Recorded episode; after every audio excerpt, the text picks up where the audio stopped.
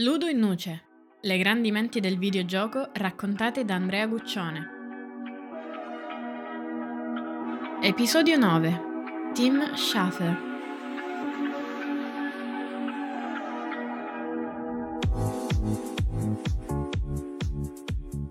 Allora, challenge della giornata. Provo a descriverti Tim Schafer con un asindeto.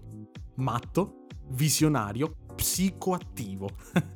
È uno di quei tasselli che compongono il gigantesco puzzle di uno dei media per eccellenza. Cioè, una di quelle personalità che ha dedicato tre quarti della sua esistenza al videogioco.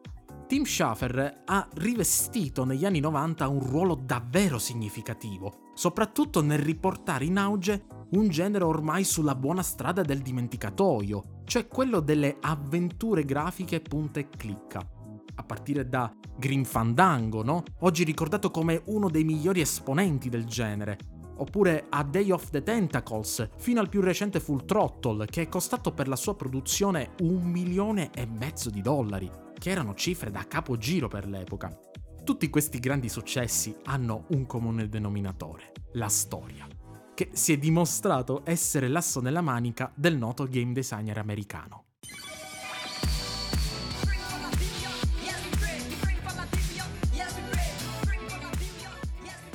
I videogiochi hanno sempre dato molta attenzione alla storia, questo è un dato di fatto. Però oltre ad essere la parte che interessa di più a Tim Schafer dal punto di vista creativo, egli è pienamente consapevole che le storie sono molto motivanti per il giocatore. Ad essere precisi, il modo migliore per farci vivere le esperienze.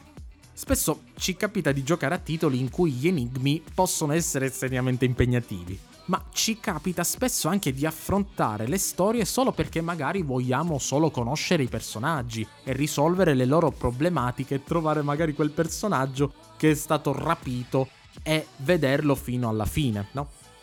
Quindi si tratta di che cosa? Si tratta di motivazione e Tim Schafer ne è maestro.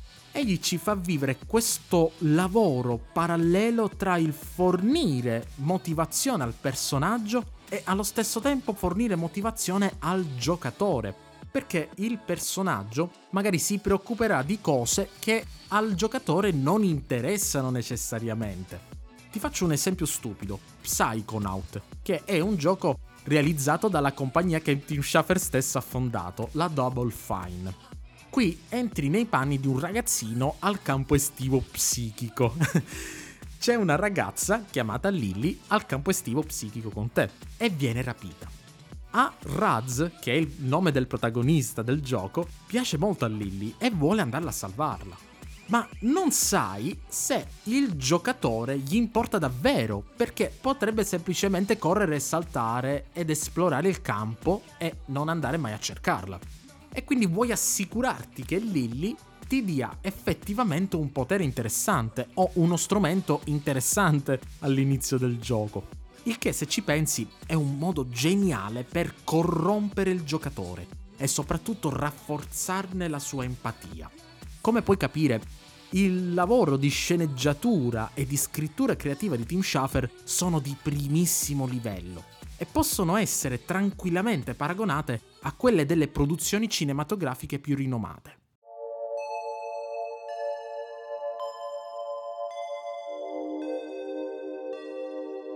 Il contributo di Tim Schafer non passa di certo inosservato.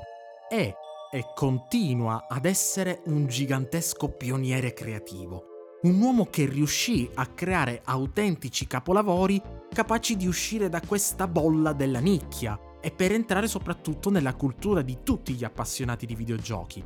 I suoi titoli sono un po' come un fratello maggiore che ci prende in giro, no? Ci lancia sfide difficili ma non troppo difficili, al punto che il giocatore si rende conto di essere sul piede giusto di risolvere tali sfide. È un po' come se ti dicesse, dai, forza, ci sei quasi. Non mollare proprio adesso, spremi un po' con le meningi e riuscirai a arrivare alla soluzione.